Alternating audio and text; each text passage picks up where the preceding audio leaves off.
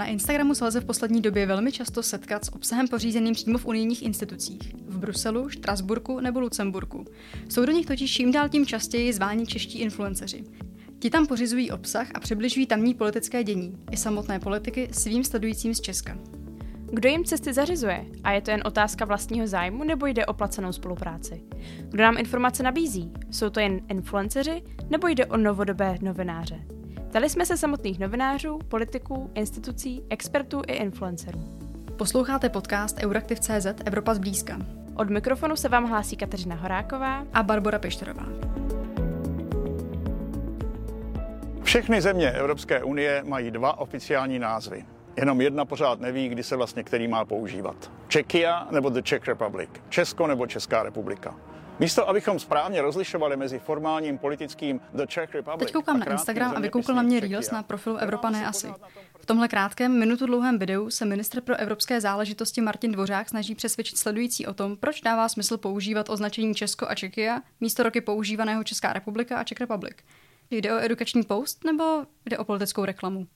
Ta hranice politické reklamy není příliš jasná a velmi se proměnila hlavně s nástupem sociálních sítí.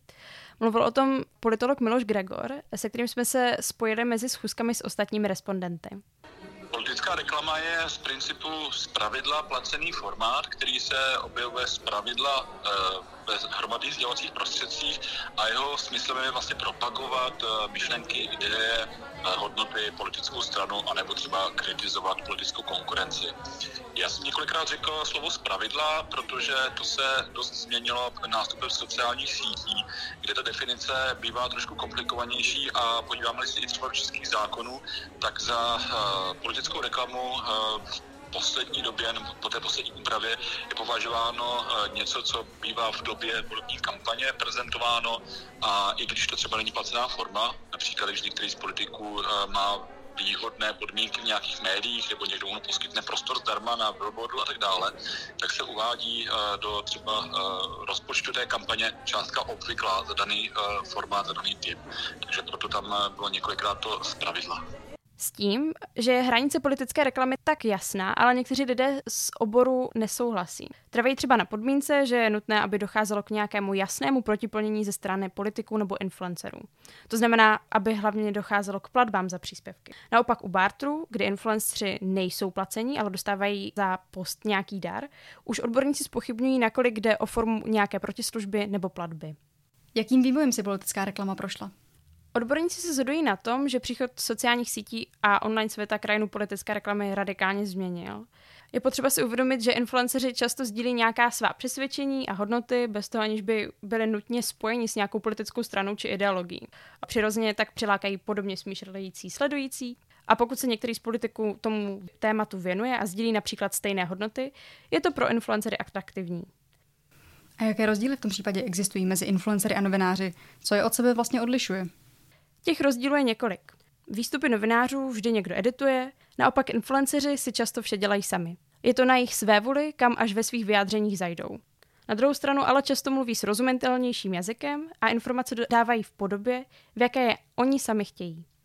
Například Denisa Hejlová, odbornice na politickou komunikaci z Fakulty sociálních věd Univerzity Karlovy, dokonce zašla tak daleko, že většinou sledování obsahu od influencerů nevyžaduje příliš kognitivního úsilí a je to spíše zábava nebo talk show. Hranice novináře a influencera se ale ve veřejném prostoru v posledních letech hodně zmatňuje.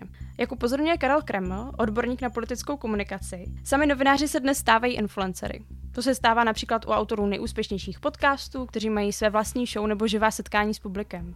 Influencery se ale stávají i politici. Svého času jim byl bez pochyby Dominik Ferry. Podle Kremla proto zodpovědnost vždy leží hlavně na těch konkrétních lidech a je proto těžké hledat nějaká všeobecná měřítka. Dalším problémem, na který upozornil politolog z Fakulty sociálních studií Masarykovy univerzity Otto Eibel, můžou být situace, kdy influenceři mohou napomáhat polarizaci a radikalizaci. Lidé mají tendenci důvěřovat těm, které mají rádi a často ani kriticky nepřemýšlejí nad tím, co vlastně říkají. Jak častá je spolupráce mezi influencery a politickými stranami nebo institucemi? Podle odborníků taková spolupráce začíná být stabilní součástí politické komunikace i marketingu. Z těch rozhovorů, které jsme za ty měsíce vedli, ať už se jednalo o rozhovory s politiky, odborníky či influencery samotnými, jasně vyplývá, že už lze takový typ propagace brát jako normální. Například Karel Kreml si myslí, že by bylo naivní si myslet, že tento trend v politické komunikaci nebude nabývat na ještě větší důležitosti. Experti ale zároveň dodávají, že je nutné dát vždy najevo, že se jedná o spolupráci, tedy být transparentní a otevřený. Média například vždy upozorňují na product placement. I u spoluprací s influencery by tak mělo být zjevné, že jde o promo za úplatu.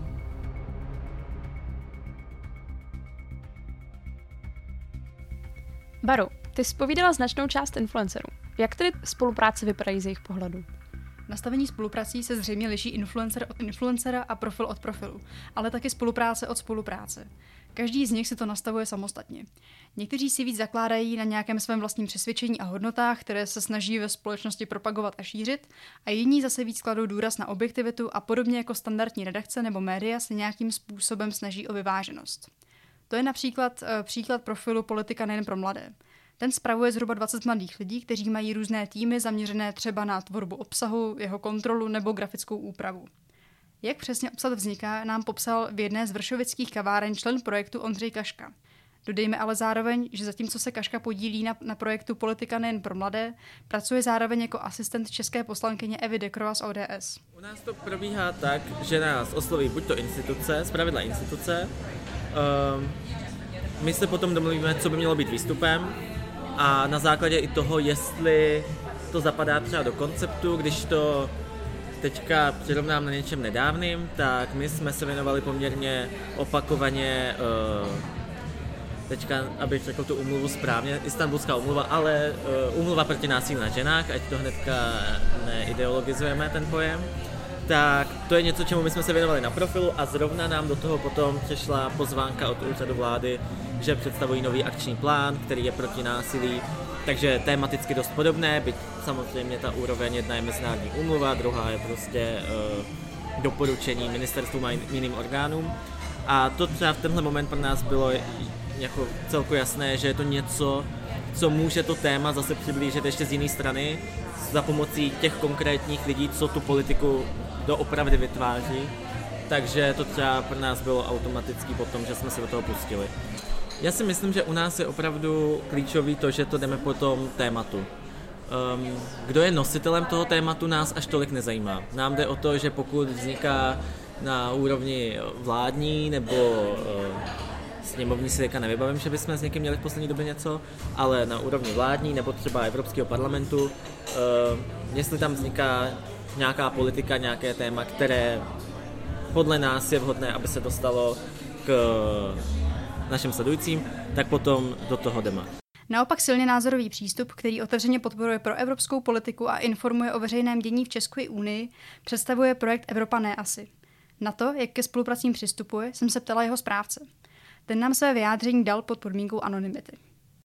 Buď to, buď to ten kontakt vznikl uh, historicky, buď to přímo skrz ty sociální sítě, kde si ten politik nebo jeho tým, který spravuje ty sociální sítě, všim, že je označujeme a že je nějakým způsobem uh, dlouhodobě jim pomáháme uh, rozšiřovat uh, jejich jako message, um, aniž by tam fungovala nějaká domluva předchozí.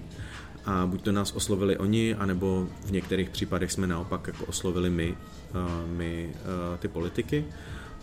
Um, a funguje to tak, že uh, pokud se domluvíme na nějaký placený spolupráci, tak, tak mám, máme definovaný ceník, v podstatě jako kdyby to bylo médium a byla tam inzerce, kde od, od toho, od toho politika dostaneme nějaký, nebo domluvíme se na nějakém tématu, který oni chtějí prezentovat, je to nějaká jejich agenda, ať už ji mají prostě v rámci Evropského parlamentu na starosti, jsou nějakým stínovým zpravodajem, nebo nějak podobně mají tu agendu v gesci.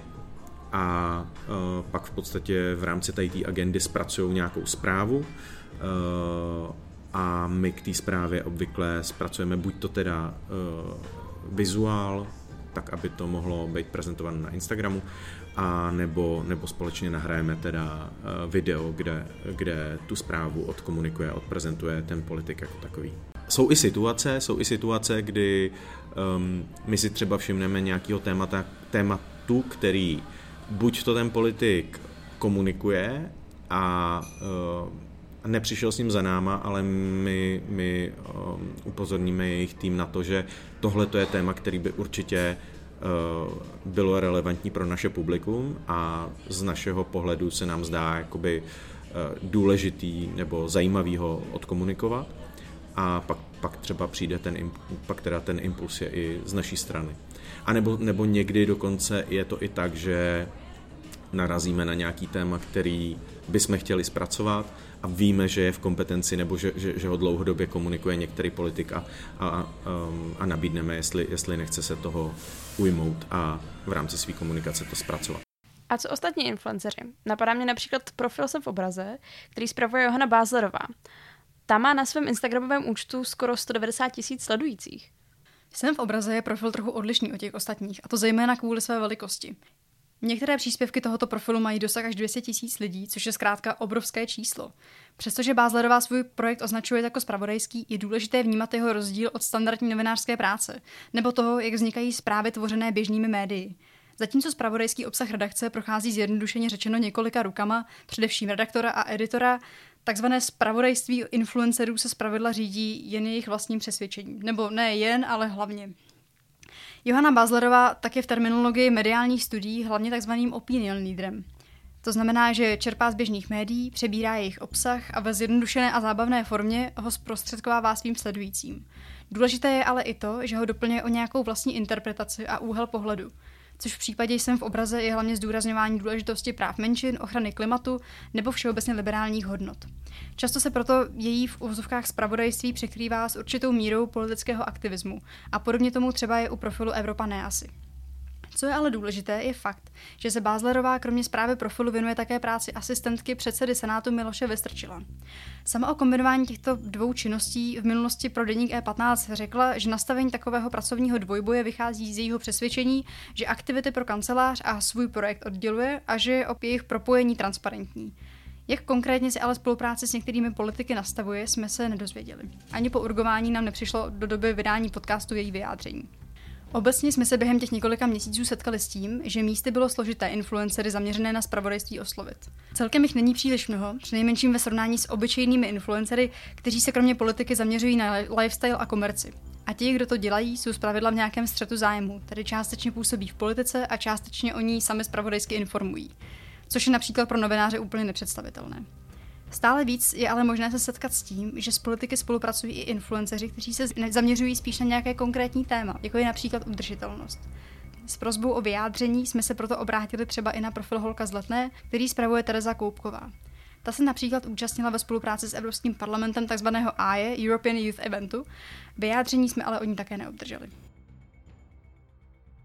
Teď si hodně zmiňovala ta témata, kterým se profily věnují. Co ale témata nebo politické názory, které zůstávají vynechané? I v tomto ohledu se přístupy jednotlivých profilů poměrně liší. Vzhledem k tomu, že každý profil má určitou cílovou skupinu, jejich správci tematizují hlavně ta témata, která je právě zajímají.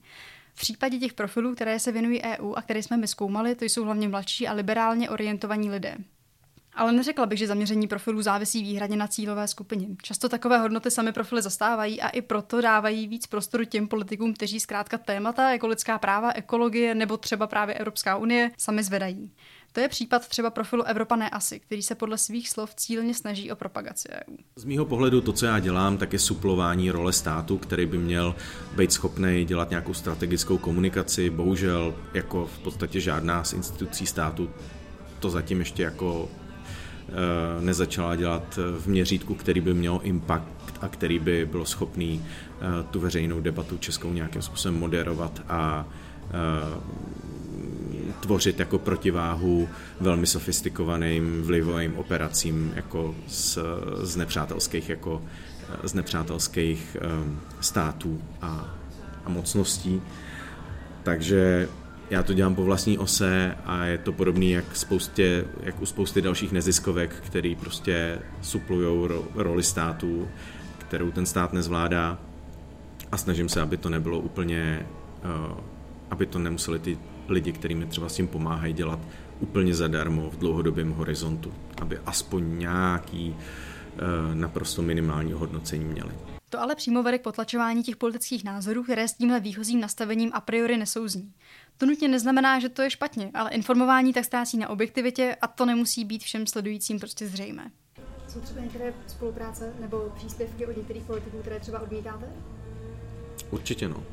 Určitě. Uh, souvisí to s nějakou jako uh, osobní, osobní integritou a morálním kontakt, kompasem nastaveným a uh, odmítnul jsem i se sejít s, s jedním europoslancem za ANO. A odmítnul bych spoustu dalších, spoustu dalších politiků, uh, právě co se týče třeba třeba té um, reprezentace, která dneska je v Europarlamentu, kde to jsou primárně osobnosti, které uh, mě z pohledu té jako primární agendy uh, propagace uh, evropského kontextu a evropské politiky, tak jako propagace nebo nějakým způsobem zviditelnění evropských politiků, který nás v Evropě za, za, zastupují, tak byla jakoby jedna z, z naprosto zásadních cest, kterou jsem tlačil od začátku, aniž by, aniž by ten ta poptávka přišla z jejich strany. Já jsem jim jako rád dával prostor, protože prostě kdo jiný by měl ten evropský kontext v Česku eh, tlačit a podporovat než oni. Ale tak z té reprezentace určitě bych nedal eh, prostor eh, jakýmkoliv zástupcům SPD, respektive oddělenýho teda Blaška, který je v ID, už není v SPD, Kateřina Konečná rozhodně taky nedostane prostor na Evropě, asi ani žádný další komunisti. A ani, ani politici ano v drtivé většině, pokud vyloženě jako neudělají něco velmi pozitivního, co zase jako podporuje tu my, evropskou myšlenku. A, a, v Čes, a v tom evropském kontextu tak i, uh, tak i ODS jako hraje uh, roli bad guy, který v podstatě spíš okopává kotníky Evropské unii a evropské integraci, takže ty rozhodně taky uh, nemají dveře otevřený. Já se snažím, aby jsme tam, aby jsme tam nedávali prostor jenom jedné politické straně, ale v rámci, v rámci těch subjektů, který více méně aspoň v některých tématech jsou, uh, jsou jako ja, nebo jsou jasně vyhraněný pro evropsky, podporují tu, tu základní myšlenku, to základní téma, který, který my máme, uh, tak tam se snažím jakoby dávat prostor více, více, více politickým subjektům, což dneska je v podstatě uh, Piráti, TOP 09, STAN a KDU. Jak ale popsal Ondřej Kaška, projekt Politika nejen pro mladé například před posledními volbami mělo snahu oslovit politiky z celého politického spektra, tedy i ty konzervativní. S prozbou o vyjádření oslovil například i SPD, ale ti je odmítli. Uh, my, když jsme třeba před uh, parlamentníma volbama 2021 uh, jsme dělali rozhovory, tak jsme oslovovali tehdy všechny, kan, všechny strany, které měly v těch průzkumech tehdy na těch 5%. Myslím si, že to bylo tak jako zkrátka ty relevantní subjekty. Takže z naší strany ty kontakty šly ke všem, ne ode všech jsme ale uh, dostali jako uh, zelenou, že by se s náma chtěli nějak spojovat. Jo, jo, jo. Hmm. A ta odpověď nebyla žádná? Odpověď byla, ale nic z toho nevzniklo, protože odpověď byla uh, negativní, že nechtěli s námi, nechtěli uh, nám jít na rozhovor. Hmm. Ale nějak to nespecifikovali, jestli to bylo z důvodu nedostatku času, nebo že nechtěli. Nedošlo k tomu. Asi z logiky věci nás oslovují lidé, kteří mají pocit, že mají nám co nabídnout a mají třeba mladá témata. Jsou strany, které třeba z mého pohledu tolik necílí na mladé voliče a ti nás neosloví. Všichni mají samozřejmě stejnou možnost nás oslovit, ale my, že bychom si namysleli téma a k tomu si někoho uh, oslovili, politika, to jsme si myslím, jestli se nepletu, zatím nedělali. Dělali jsme to třeba v případě uh, neziskových organizací, kdyby jsme se chtěli zaměřit na uh, čínský vliv, nebo na, na Čínu obecně, a tak jsme se skontaktovali se Synopsis nebo s Amnesty a tam třeba to bylo, že byl ten krok od nás. Když už profil nějakému tématu, politikovi nebo instituci věnuje pozornost, je to jen otázka toho, že to správcům profilu nebo influencerovi přijde zajímavé?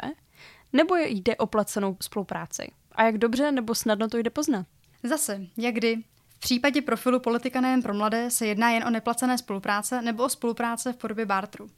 Instituce nebo politici si jednoduše pozvou nějakého influencera, který se s nimi vydá například na plenární zasedání Evropského parlamentu ve Štrasburku, kam jim politik zajistí cestu. A za možnost doprovodit ministra nebo některého europoslance na výjezdu je zpravidla nějaký výstup z toho, co tam daný politik dělal. Na tomhle místě je taky nutné podotknout, že to stejné poskytují i novinářům. V případě Evropského parlamentu je novinářům například proplacená cesta i ubytování. Naopak relativně jasně, na rozdíl od politika nejen pro mladé a spoplatněné, má své podmínky nastavené Evropané asi, jak popsal její správce. Historicky jsme začínali na mín, teďka v podstatě to pohybuje zhruba od nějakých 5 eh, do 15 tisíc podle eh, typu toho výstupu, podle jeho náročnosti. Uh, nicméně nutno říct, že v podstatě, kdybych to porovnával s běžnou cenou u Eh, třeba komerčních spoluprací, tak je to velmi podstřelený cenově. Eh, jednak, jednak eh, to vychází z nějakých reálí toho, jaký, jaký objemy finanční na, na případnou komunikaci těch témat mají ty europoslanci jako takový. A za druhý pro nás v podstatě je to relevantní téma a ten obsah je pro nás jako relevantní. Takže my jsme rádi za to, že, že ty politici eh, to komunikují a že, že jsou aktivní v tomhle směru. Takže jim vycházíme vstříc i tou cenou. Z toho celkového objemu příspěvku je do 5% obecně nějakých příspěvků, které jsou ve spolupráci s nějakým politikem nebo nějakým subjektem, eh, třeba veřejnou institucí. Eh, možná je to míň, možná to jsou 3%, já nevím. A z toho ale to bude většina placených potom už. Jako většinou třeba si to na začátku vyzkoušíme s tím, že eh, já jim nabídnu, nebo jim nabídneme to, aby si to vyzkoušeli, že ta spolupráce funguje, že eh, jak to může jako fungovat i pro ně a, a poskytnu jim nějaký prostor. Ty instituce na to jako nejsou připravený, že by měli mít nějaký budget velmi, velmi, jsou velmi na začátku s tím, že vůbec by měly být na sociálních sítích a jak na nich mají být a jak ten obsah tvořit a že by měli mít vyhrazený uh, nějaký budget na to, vlastně, aby ta komunikace měla nějaký dopad a nějaký dosah, tak to ještě vůbec jako vlastně u těch veřejných institucí a ani politiků zatím moc není. Takže uh, tam je to komplikovanější a ten prostor takový není. No ta neskušenost, ta nekompetence, ta se propisuje jakoby uh, u těch veřejných institucí napříč a je jenom otázka, jak hodně si uh, ty lidi, kteří to mají na starost, uh, nechají poradit od někoho třeba z té komerční uh, praxe, kdo, kdo ty zkušenosti má, kdo jim jako dokáže nějaký know-how předat. A probíhá například nějaká kontrola nad obsahem? To se zase liší. Někdy ke kontrole dochází a jindy ne. Například Kaška popisuje, že u jedné z jejich spoluprací s úřadem vlády docházelo k nějakému schválení předtím, než se obsah vypustil na sociální sítě. Takže to, s čím se sledující na podobných profilech setkávají, může být do jisté míry práce tiskového odboru. Nemůžu mluvit za ty, kde jsem nebyl, protože tam je to opravdu, že si to už pak domlouvají víc ti lidi sami, anebo třeba s vedoucím týmu, ale já nejsem teďka vedoucí žádného týmu, který by se tímhle zabýval, takže jsem rád, že nemusím něco řešit, tak na to nekoukám, koukají na to jiný oči. Konkrétně třeba u toho úřadu vlády, tak to bylo tak, že my jsme uh, to vytvořili, poslali jsme to, oni nám to schválili, že takhle je to za ně jako dobrý. My jsme, se, my jsme jim to posílali i proto, že jsme to chtěli vydat s nimi na jejich profilu, takže nám přišlo jako víc než samozřejmě, aby, jsme, uh, aby to viděli, než je požádáme, aby to s náma teda pustili ven. A takže tam třeba ta zpětná kontrola, spíš eh, zpětný jako schválení bylo. Ale nemluví vám doloženě do toho obsahu, co chtějí, aby třeba zaznělo? Nebo aby něco nezaznělo? Uh, já jsem byl tady u toho úřadu vlády, zase nemůžu mluvit za ty jiný, tam nevím, jak to probíhá úplně přesně, ale tady to bylo na nás. Ať si tam dáme co, nebo co chceme. Uh, prostě zpracujte jako tam ta komunikace byla velmi striktná a když, to, když bych to měl nějak zhrnout, tak je to ve smyslu uh, ten obsah, který vy se tady dozvíte, tak eh, když nějakým způsobem zpracujete na svý sítě, tak budeme rádi. A my to nějakým způsobem uděláme, poslali jsme mi to, řekli jo, takhle je to super, tak my to s váma i rádi vydáme, když vás to napadlo. A ta spolupráce podle vaší zkušenosti gravitují spíš k tomu tomu příkladu, anebo že na ten dohled vlastně hmm. Já si nevybavuju, že by se ke mně dostal nějaká informace, že by nám do toho zasahoval někdo do obsahu. To si nevybavuju. Podobně i někteří poslanci příspěvky influencerů schvalují předtím, než jdou ven. Zase jsme tedy u toho, že záleží na tom, jak je nastavená spolupráce. Obě dvě strany, influenceři i politici, pak často argumentují vlastním morálním přesvědčením nebo nutností nějakého individuálního přístupu. K tomuhle tématu měli určitě co říct i sami politici nebo instituce. Vzhledem k tomu, že se Euraktiv.cz zaměřuje především na evropskou politiku, i my jsme se při přípravě tohohle tématu podívali hlavně na europoslance a evropské instituce. Se kterými politiky jsi na tohle téma mluvila? Na úvod asi hned upozorním, že jsme neoslovovali politiky z celého politického spektra. O tom, jaké spolupráce ale mají, jsem se bavila s mluvčím a poslanci z Evropské lidové frakce, tedy EPP. Konkrétně jsem se ptala týmu Michály Šojdrové, Tomáše Zdechovského a Luďka Niedermayera. Osovala jsem také českého mluvčího evropských lidovců Jana Osucha a mluvčího českých pirátských poslanců Tomáše Poláka. Ti všichni spolupráce pravidelně navazují. K tématu jsem přizvala i tým Ondřeje Kovaříka. Tenhle v té době ani v minulosti s žádnými influencery nespolupracoval, takže podle slov jeho mluvčí nemají co k tématu odpovědět. Z zákulisí jsme se ovšem dozvěděli, že Kovaříkův tým se o navázání nějakých spoluprací snažil, ovšem neúspěšně. Zdráhali se politici o spolupracích mluvit? Naopak, všichni, které jsem oslovila, mluvili poměrně transparentně a otevřeně. A jak tady o nich mluvili? Evropští lidovci i evropští piráti navazují spolupráce často se stejnými profily. Nutno podotknout, že ten v úzovkách rybníček influencerů, kteří o evropských záležitostech na svých profilech pravidelně mluví, je přece jen v Česku pořád poměrně malý. Jména se tak napříč stranami často opakují. Nejčastěji politici zmiňovali spolupráci s profilem Evropa Neasy.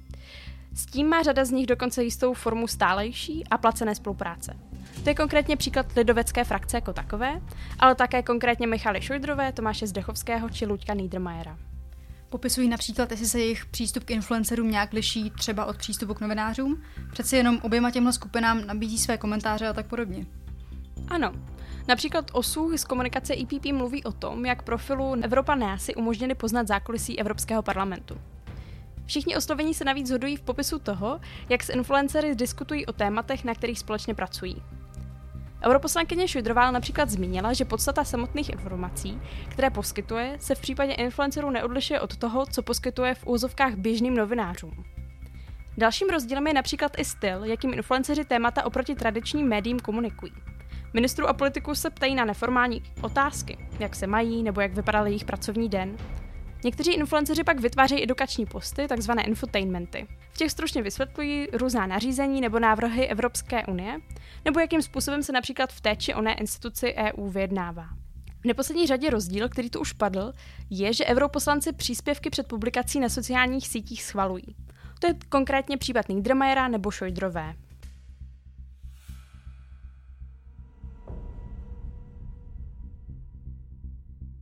A co honoráře poskytují je politici influencerům? V některých případech ano. V případě zmíněné Michaly Šojdrové je dle jejich slov většina spoluprací placená. Naopak u Luďka Niedermayera je jedinou placenou spoluprací ta s profilem Evropa ne asi. Placený typ spolupráce zkoušejí i Piráti. Pozoruješ tedy ten rostoucí trend, kdy politici spolupráci s influencery berou jako už nezbytnou součást své komunikační strategie? Určitě. A potvrzují to i samotní politici a jejich mluvčí.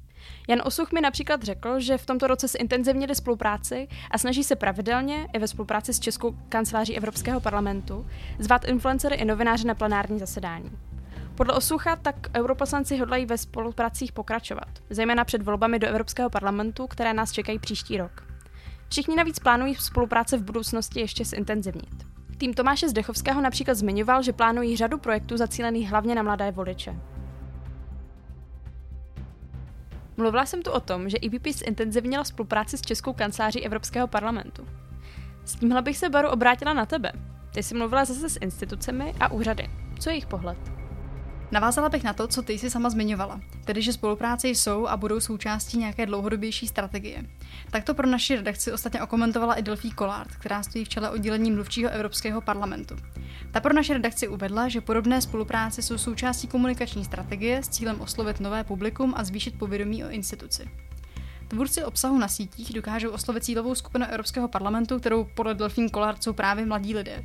Ti ale mají menší sklon sledovat politické nebo tradiční zprávy a parlament proto volí takové komunikační kanály, skrze které může mladé zasáhnout. Parlament proto influencerům poskytuje jakoby na míru šité informace o své práci, které jsou relevantní pro jejich sledující. Obsah, který v parlamentu pak pořídí, ale placený není. Cílem je podle Kolár spolupracovat s tvůrci obsahu, kterým na daných tématech skutečně záleží, díky čemuž je jimi tvořený obsah poctivější a věrohodnější. Proto zve takové influencery, které EU jednoduše zajímá a Evropský parlament jim nahlédnutí pod pokličku v ozovkách jenom zprostředkuje. Parlament tak pro tvůrce obsahu organizuje návštěvy svých sídel. Během těch se influenceři mohou s fungováním i prací Europarlamentu seznámit a pokud chtějí, mají i možnost setkat se s poslanci a natočit s nimi třeba krátký rozhovor na nějaké, řekněme, jejich téma. Nad obsahem ale nemá Evropský parlament podle svého vyjádření žádnou kontrolu. Pokud tedy mluvíme výhradně o Evropském parlamentu, jak spolupráce s influencery funguje v praxi? Česká kancelář Evropského parlamentu, která sídlí tady v Praze, vytipuje konkrétní influencery nebo projekty a ty ke spolupráci pozve. Zatímco třeba nás, novináře, kteří se výjezdu třeba na plenární zasedání také účastní, má na starosti jeden člověk kanceláře, na influencery je vyhrazena samostatná osoba. Tak nám to alespoň popsal zdroj z evropských institucí, který je s průběhem a fungováním spoluprací obeznámen. I když dnes jde o relativně novou, ale prakticky už standardní praxi, instituce ani politici ji však nemají nějak formalizovanou. Je například rozdíl v tom, jestli jde o spolupráci týkající se například příspěvku na Instagram nebo cesty do Štrasburku. Zatímco spolupráce na konkrétním výstupu je symbolicky honorovaná a měla by být i jasně označená, cesta do některé z evropských institucí má naopak volnější nastavení a dohled nad výstupy prakticky neexistuje. A co české instituce? Opět je to jak kde. Na to, jak influencerům přistupují, jsem se ptala například mluvčího ministerstva zahraničních věcí Daniela Drakea. Ministerstvo zahraničí podle jeho vyjádření přistupuje k novinářům a influencerům stejně a na novinářské dotazy podle jeho vyjádření odpovídá všem médiím nezávisle na jejich velikosti. Stejně tak nemají kontrolu nad výstupy, a to ani těmi od novinářů, ani těmi od influencerů. Otázkou ale zůstává, jestli to tak v praxi skutečně je. Jak nám popsali někteří naši novinářští kolegové, tak přestože například novináři a influenceři jsou společně vráni s ministrem zahraničí na některá jednání, přístup k ním je ve výsledku odlišný. Kolegovia z rôznych médií často rozprávajú o spôsoboch, akým napríklad tlačoví hovorcovia alebo všeobecne ľudia z komunikácie pristupujú k novinárom a influencerom. Aj keď sú tieto dve skupiny brané napríklad na zahraničné cesty alebo jednania spoločne, a často to môže pôsobiť, že je k ním pristupované rovnako, v praxi sa ukazujú rôzne rozdiely. A potvrdzujú to aj skúsenosti z rôznych ciest a od rôznych osôb. Jedna kolegyňa nám napríklad rozprávala, s akým odlišným prístupom sa stretla na jednom ministerskom jednaní. Aj keď po ceste bolo k novinárom a influencerom, ktorí tam spoločne s ministrom leteli, pristupované rovnako. Priamo na mieste sa podľa rozprávania novinárky prístup zásadne líšil. Zatiaľ čo novinári sa mohli pohybovať len po priestoroch určených pre média a ne diplomatov, influenceri s rovnakou preukážkou ako majú tí novinári, mali prístup aj do verejnosti uzatvorených miest. Teda tam, kde prebiehajú uzatvorené jednania a briefingy diplomatov aj ministrov a kde môžu zaznievať často aj citlivé informácie. A kým ona ako novinárka stala v úvodzovkách za šnúrou spolu so, so všetkými ostatnými novinármi, na stories na Instagrame sledovala aktuálne zábery jednej influencerky priamo z miestnosti, kde sa rokovalo. Influenceri sa tak na jednanie vydali ako novinári, ako novinári sa aj prezentovali, ale vo výsledku k ním sa tak nepristupovalo. A podobná skúsenosť sa týka aj briefingov, Tie napríklad boli podľa niektorých svedectiev kolegov z oboru pre influencerov trochu návodné, na čo sa napríklad majú pýtať a ako k nejakej téme majú pristupovať. V prípade spolupráce by to bola najskôr bežná dohoda, ale v situácii, keď je influencer postavený do role objektívneho novinára, to vyzerá pri najmenšom zvláštne. A co už zmíněný ministr pro evropské záležitosti Martin Dvořák? Minister Dvořák je ve své funkci relativně krátce a zmíněná spolupráce mezi ním a profilem Evropané asi je zatím podle slov jeho mluvčí Veroniky Lukášové relativně na začátku. Po nějakém eh, delším rozhovoru a představách, jak on a my bychom si to představovali, jsme se rozhodli, že to vyzkoušíme. To znamená, domluvili jsme se na nějaké sérii eh, krátkých videí, eh, které vlastně mají za cíl přiblížit jak Evropskou unii, um, evropská témata, tak i vlastně vnitropolitická témata tady um, nějaké skupině obyvatel, protože přeci jenom vlastně pan ministr Dvořák si dal do vínku tu osvětu o Evropské unii, protože, co si budeme povídat, to téma je složité, úplně sexy není, jak se říká takže eh, samozřejmě část oslovíme třeba nějakými rozhovory v televizi, v televizi nebo eh, tímhle stylem, ale stále vlastně ta mm, část především mladých lidí je právě na tom Instagramu a proto nám tahle ta spolupráce právě jako přišla fajn. A je ta spolupráce tedy placená nebo neplacená? Nejde o placenou spolupráci, jde čistě o tom, eh, je to čistě o tom, že eh, tento profil Evropané asi prostě přibližuje ta témata. Člověku, který stojí za tímto profilem, se líbilo, že pan ministr se nebojí o určitých eh, tématech mluvit a nebojí se otvírat a říkat nějaký, ať už názor nebo pohled na věc, možná lépe řečeno. Když tady máte zkušeností více z této oblasti, byť třeba konkrétně s panem ministrem Dvořákem, jaké jsou pravidelně nastavované mantinely těch spolupráce? Například vy vybíráte ta konkrétní témata, o kterých se mluví potom skrze tyhle ty profily, anebo například uh, máte třeba nějakou kontrolu nad tím obsahem, který potom jde ven? Tak to samozřejmě záleží na tom, co se komunikuje. Konkrétně třeba se slečnou Bázlerovou, když jsme spolupracovali, tak tu jsme vlastně brali do Bruselu, kde s náma strávila celý den se mnou, s panem ministrem a vlastně to ten den, který v tom Bruselu probíhá, eh, se snažila zmapovat a představit lidem, jak skutečně probíhá takový den ministra v Bruselu na Radě pro obecné záležitosti. Takže, takže takhle, co se týká profilu eh, ne, Evropa ne asi. Tam jsme se domluvili, že si předem řekneme nějaká témata a okruhy, o kterých bychom se chtěli bavit. Obecně jsme domluveni, že to budou nadčasová témata, to znamená nikoli nějaké aktuální politické komentáře, to vůbec ne, mají to být opravdu témata, která se dají zvednout teď a případně i za půl roku a podobně, eh, pokud samozřejmě budou řešit, ale nejsou to žádné jako politické boje a podobné věci, to ne. Hmm, a když jste zmínila ten termín za půl roku, tak souvisí to nějakým způsobem i s evropským evropskými volbami?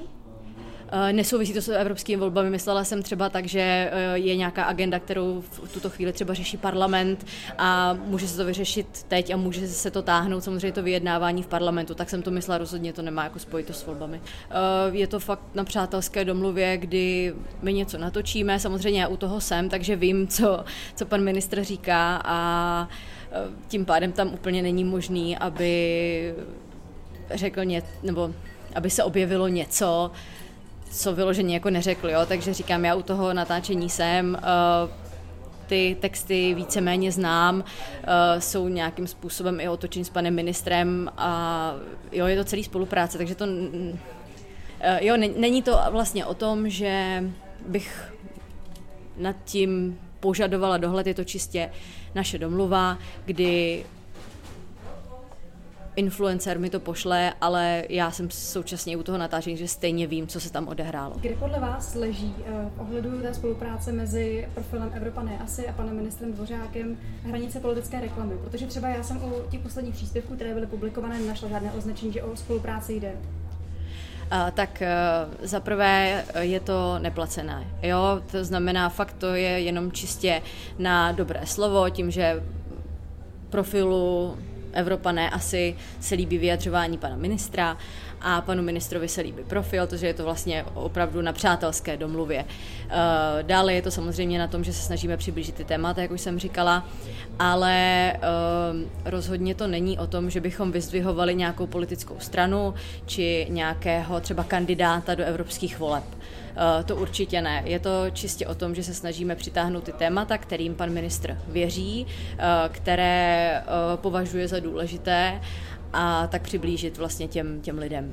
Úplně si asi nemyslím, že je nutné to tam označovat ve chvíli, kdy se nesnažíme nějakým způsobem tlačit nějaký politický názor. Jo? Takže pokud je to takováhle spolupráce a já zrovna u Evropy ne asi, který, tento profil, který vlastně spolupracuje s více ministry eh, a můžeme si všimnout, že to je vlastně eh, napříč celou celým jako politickým spektrem a různě se snaží přiblížit tím témata. Například teďka uvedu třeba pana Hladíka, který tam dával opravdu po babičce a podobné věci, tak tohle to nepovažuji za politickou reklamu, jo? považuji to opravdu jenom za přiblížení těch témat a osvětlení proč, jak a podobně, ale nemyslím si, že je to reklama, která by měla nějakým způsobem uh, jako promovat toho politika jako takového.